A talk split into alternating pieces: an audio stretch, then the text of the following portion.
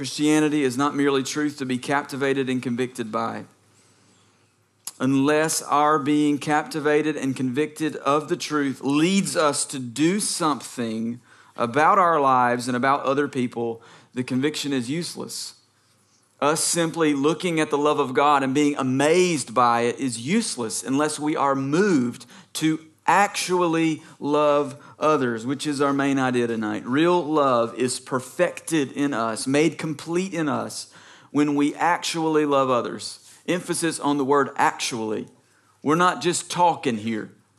We're talking about real deal, actually loving others. I love the passage that our friend wrote, I read earlier. I wasn't looking back. 1 Corinthians 13. It's so fitting. If I speak in the tongues of men and of angels but have not love, I'm a noisy gong or a clanging cymbal. If I have prophetic powers and understand all mysteries and all knowledge, and if I have all faith so as to remove mountains but have not love, I am nothing. If I give away all I have, and if I deliver up my body to be burned but have not love, I gain nothing. Paul is saying we can be a spiritual rock star, but if we don't actually love people, that's all useless. You can know every answer in small group in just a few moments, but you don't love, it's useless. I can stand up here and preach the best sermon I've ever preached in my life, but if I don't have love, it's pointless. These guys could lead musically awesome songs, but if they have not love, it's useless.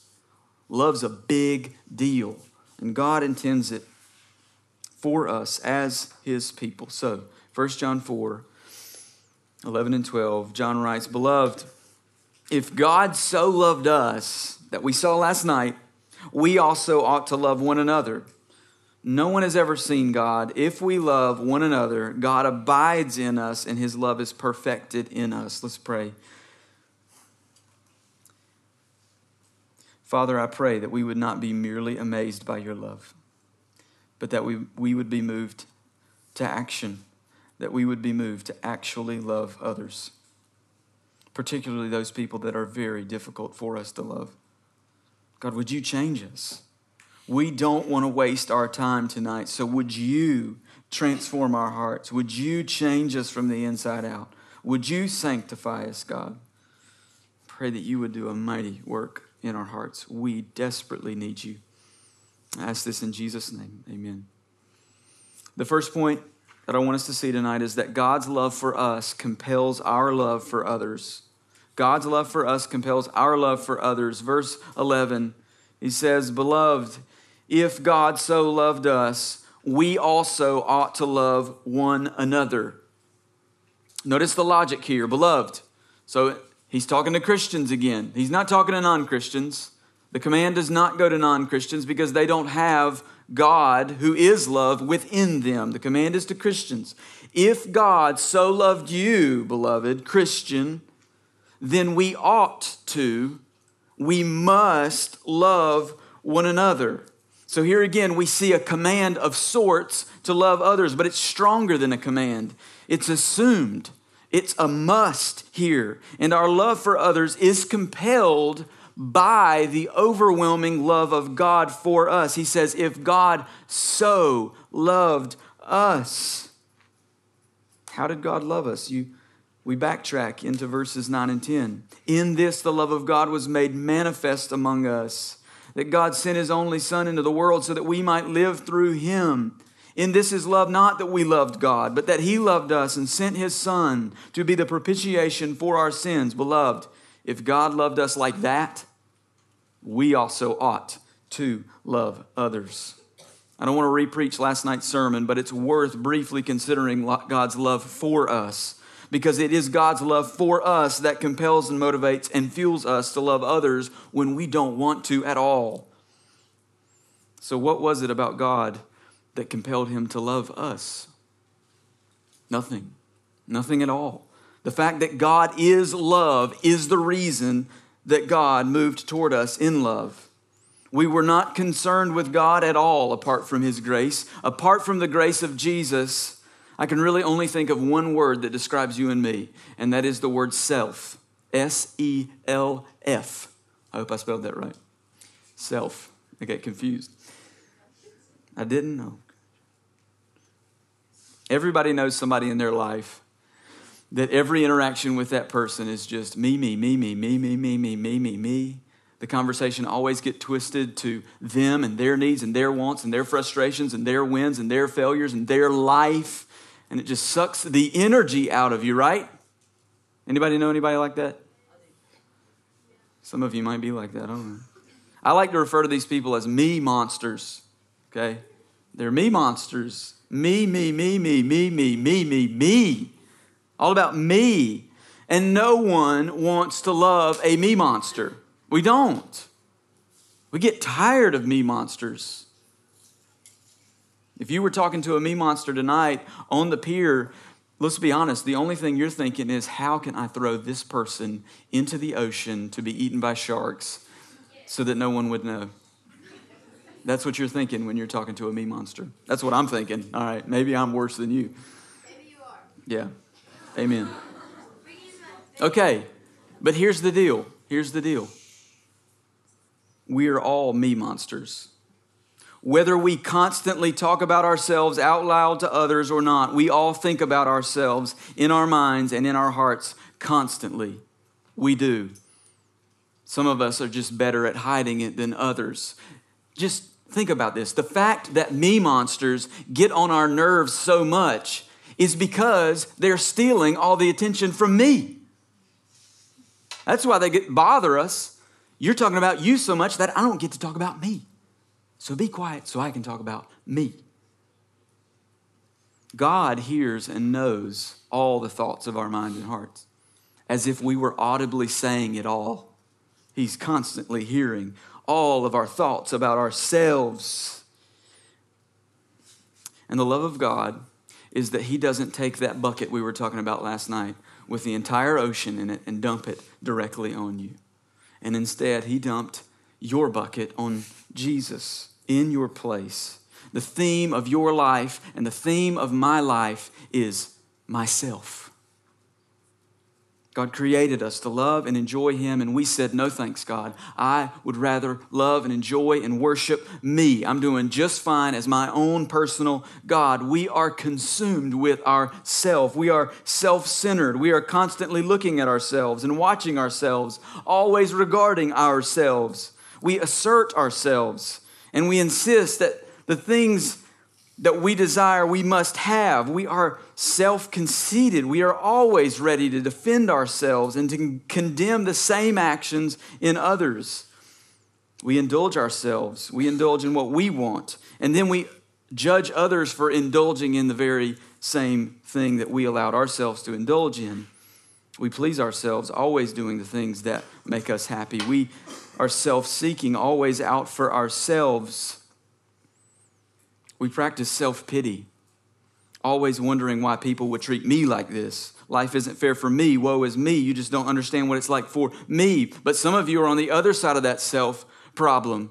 You have self confidence and you think that the world would be a better place if everybody was just more like you. And at the same time, we're all self sensitive. We're easily wounded. And we imagine that we're being attacked or judged. In reality, we're really probably not. And we always defend ourselves. Sometimes we even wait for, for people to be mean and harsh, creating imaginary scenarios where everyone is out to get us. We are always concerned and consumed with ourselves. You're the selfie generation. I'm not bashing selfies, but I kind of am. This is the constant battle raging in our hearts. This is the constant conversation that we are always having with ourselves, and God hears it all as we are more concerned with ourselves getting glory than Him. We are glory stealing me monsters. That's who we are. And God will not give his glory to another. So God glorified himself in a remarkable way. He poured out his wrath on his only son, Jesus. Jesus set aside his glory and took up the wrath that we deserve. While we were self centered sinners, Christ died for us. And Jesus calls you and I to die to ourselves, take up our cross, embracing the reality that it's not about me anymore, it's about Jesus. And that is the most freeing reality to embrace. And so, what do we do as followers of Jesus? John tells us we love others as he loved us. If he so loved us, we ought to love others in the same way we demonstrate the same love to others that he demonstrated to us. John's logic here is that if God so loved you, how could you not love others with this same kind of intensity? The answer is if God's love has not moved you to love others, you have not been moved by God's love. We have not been truly changed by real love. But if we have been changed by real love, I want us to understand a few aspects about real love that will flow out of us as we love as Christ loved. First, real love has no boundaries. Real love has no boundaries. If you are in Christ, not one of us can say, I will love these people, but I will not love these people. That is not Christian language. Not one of us, if you profess to if you affirm, if you believe that God sent his son to take your place on the cross, you cannot say, I'll love these people, but not these people. You cannot draw a line in the sand and say, I'm not going over there. Real love does not have boundaries. God removed all those boundaries at the cross. Real love also looks like death. We have glamorized love, but love is not glamorous. Love looks like a bloody cross and a man murdered in your place. That's what love looks like. There's nothing pretty about love. It's inconvenient and it's messy, and it feels a lot of times like a waste of time, and it may even look absolutely foolish. But that's what we're called to. Real love, though, is not only looks like death, real love is, is fullness of joy. It's joy. It has no boundaries. It looks like death, but it is joy. John, in the first chapter of his book, in verse 4, says, I'm writing these things to you so that your joy may be full. So John writes, 1 John chapter 4, verse 11, we also ought to love one another for your joy for our fullness of joy. When I was your age, I wanted to be a Major League Baseball player, but I'm short, I'm slow, and I'm not strong. And so that didn't work out for me. Um, and I thought that was the pathway to fullness of joy. If I could just be the star of the show. And let's be honest, that's all of our desire, just to be the star of the show. You could be the LeBron James of your basketball team and everybody worships you, everybody wants you on the team, everybody praises you. But the joy that you would experience in that does not compare to the joy that you would experience in dying to yourself and loving others. That's fullness of joy. Hebrews says that for the joy set before him, Jesus endured the cross. And the joy that was set before Jesus as he endured the cross must be the same joy set before us as we love others for Jesus' sake. So, God's love for us compels our love for others. God's love motivates our love for others, but our love for others brings his love to perfection. That's the second point. Verse 12 says, No one has ever seen God. If we love one another, God abides in us, and his love is perfected in us. Notice, here in verse 12 loving others gives proof of his presence. First part of verse 12, he says, No one has ever seen God. If we love one another, God abides in us. Why does John throw in this weird phrase about no one ever seeing God? This is, this is big, but this is, this is important. Put your thinking hat on just for a second, okay? John in the context of his book, is writing to Christians so that they will have assurance of salvation, so that they will know God is real, that they are in Christ and He is in them. The Christians to, that John is writing to have been influenced by false teachers that claim to have certain visions and higher knowledge of God. which would have obviously been discouraging and created doubts in the believers that he's writing to. Why haven't we had these visions? Why haven't we had these experiences? So John says it's a bunch of baloney. That's a load of garbage. No one has ever seen God. But he goes on to say, I'll tell you how you know that God is real and that God is love. If we love one another, God abides in us. I love this truth.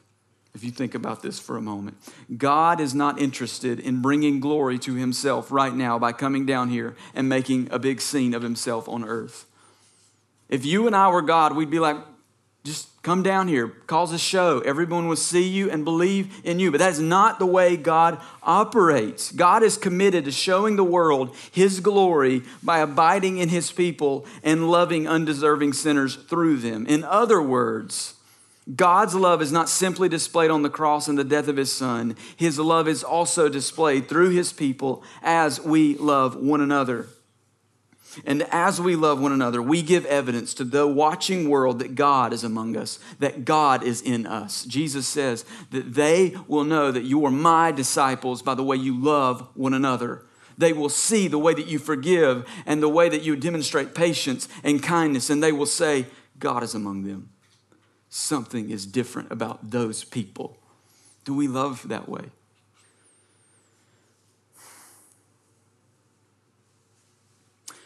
So, how do we know that God is real? How do we know that God is love? This is a quote.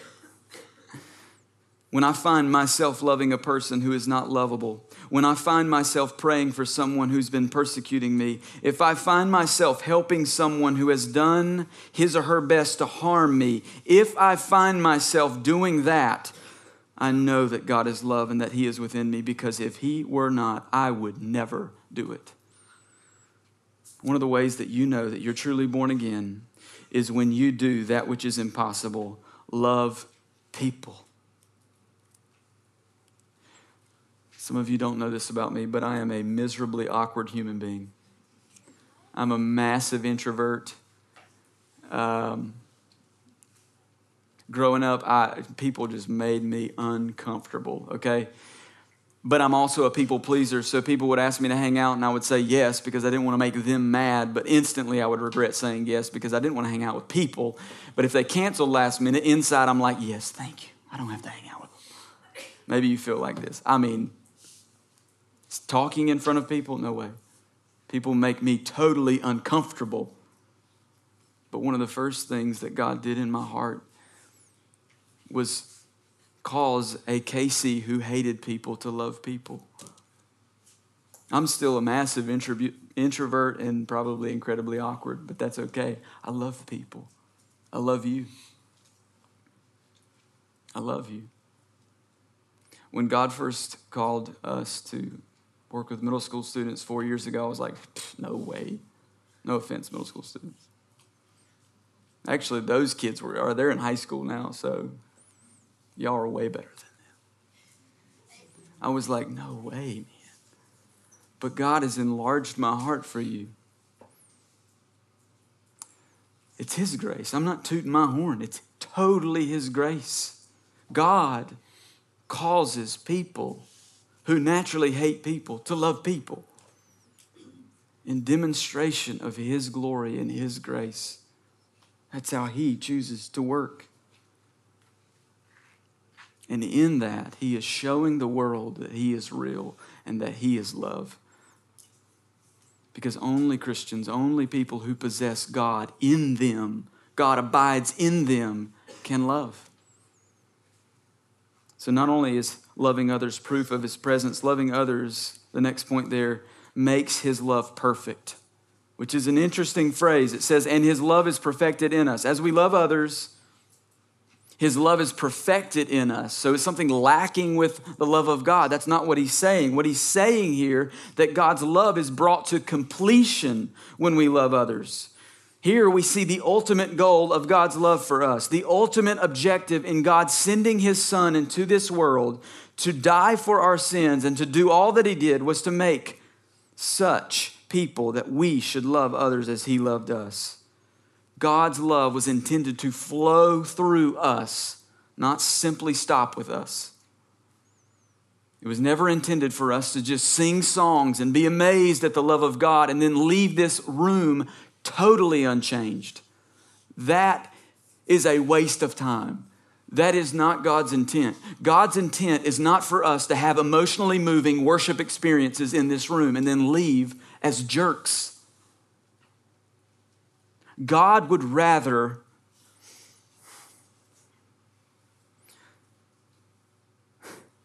us sing songs.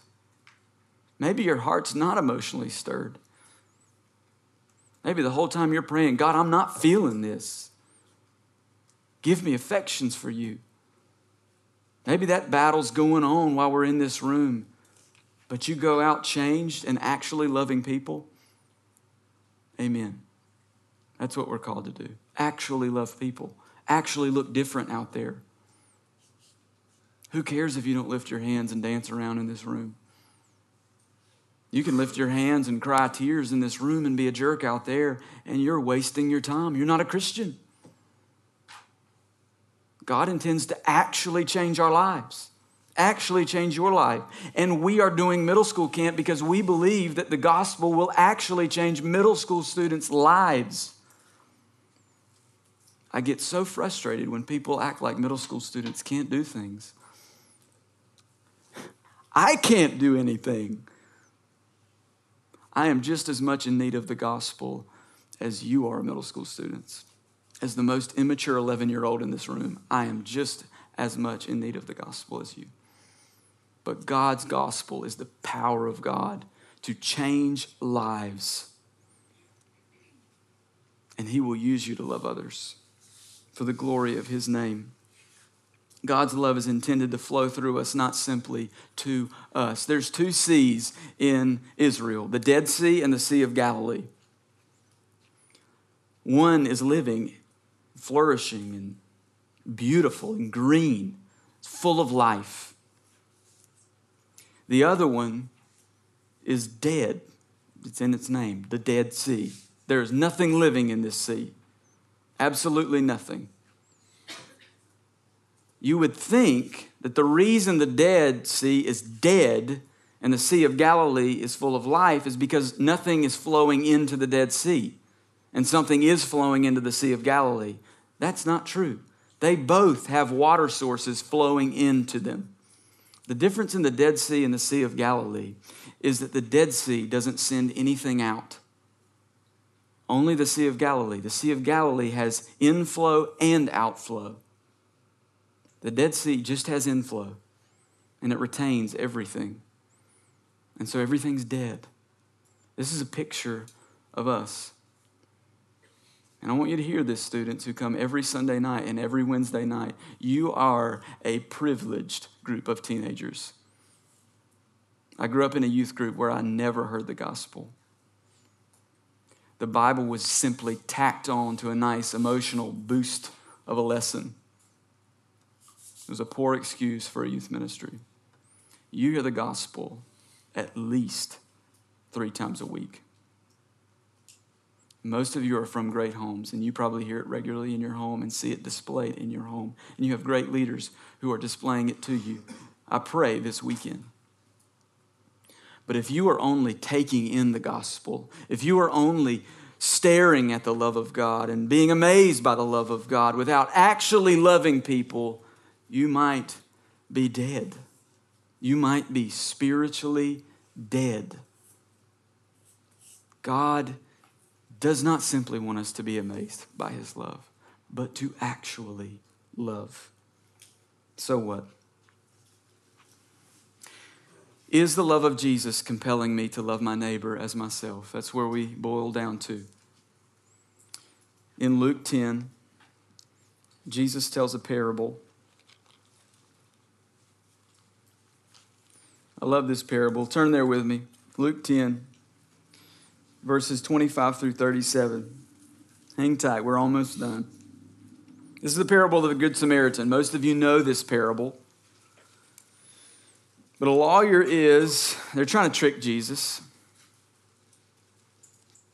corner him with his words. What should I do to inherit eternal life?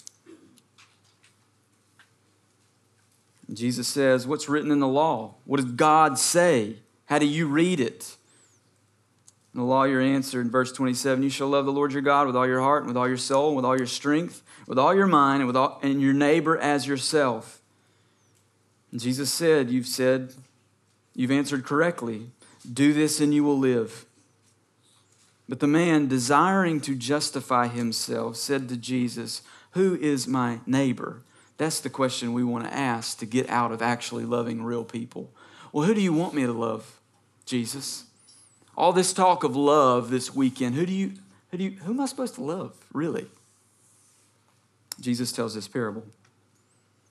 A man was going down from Jerusalem to Jericho, and he fell among robbers who stripped him and beat him and departed, leaving him half dead. Now, by chance, a priest, a religious man, was going down that road, and when he saw him, he passed by on the other side. So, likewise, a Levite, when he came to the place and saw him, he passed by on the other side. But a Samaritan, who would have been, these, these guys would have been total enemies, he journeyed, he came to where he was, and when he saw him, he had compassion. He went to him. He bound up his wounds, pouring on oil and wine. Then he sent him on his own animal and brought him to an inn and took care of him. And the next day he took two denarii and gave them to the innkeeper, saying, Take care of him, and whatever more you spend, I will repay you when I come back. Jesus asked them this question Which of these three do you think proved to be a neighbor to the man who fell among the robbers? And they said, The one who showed him mercy. And Jesus said to him, You go and do likewise. They asked the question, trying to get out of actually loving real people. Well, who, who am I supposed to love? Who, who's my neighbor? And Jesus flips the question and says, That's not the question you should be asking. The question you should be asking is not, Who's my neighbor? The question you should be asking is, Are you being a neighbor? The question that you should be asking is not, Who should I love? But am I showing love to the real people that God has placed in my life? If you want to know who to show love to, then simply look around you. Students, God is calling us to really love. Leaders in the room, you are not excused. God is calling you to really love, to actually love others that don't deserve it. Why? Because God lavished His love on you when you didn't deserve it. God has been so kind to you when you deserve the opposite of kindness. God has been so patient to you when He would be totally just to give up on you right now. God crushed his own son when he could have crushed you. Jesus gave it all to make you his treasure when he could have stayed in heaven and been perfectly happy and content forever. That is the great love. That is the real love that you and I do not deserve. So, will you continue to ignore the most annoying person in your small group? Or will you set aside your differences and talk to them without being rude? Will you continue to fight for the front of the line at the next meal, or will you gladly allow others to go in front of you with a patience that only comes from God? Will you only surround yourself with people like you, or will you gladly embrace friendship with people who are extremely different than you? Will you pretend you're a tough guy and ignore the feelings of a friend who's been hurt, or will you stop the act and show genuine care for your friends? Will you dish it right back to that girl who was making fun of you, or will you forgive her and move toward her with a kindness that only comes from God? Will you only be captivated by the love of God, or will you be changed by the love of God to actually love others? The entire camp could be summed up in this phrase God is real love.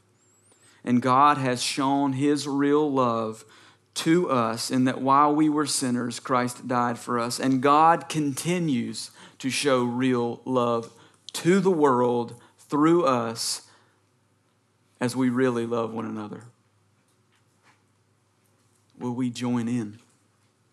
Will we not only be captivated, but will we be changed to live real love in our real lives to real people? Let's pray.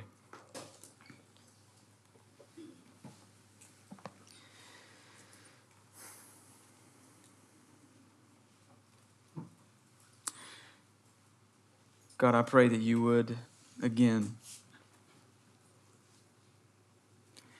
Captivate our hearts by your love, by your great love for us. You are love, and you have revealed your love to us by sending your Son to die for us while we were your enemies. And you call us to go love undeserving people. God, may we not forget that we are an undeserving people, and you have lavished amazing grace on us. So, God, give us that grace to love others so that the watching world would see relationships of middle school students and say, they're disciples of Jesus. God is with them. That is totally different than anything this world has to offer. I want in on the love of God. So, God, will you use us to show the world your amazing love? I pray this in Jesus' name. Amen.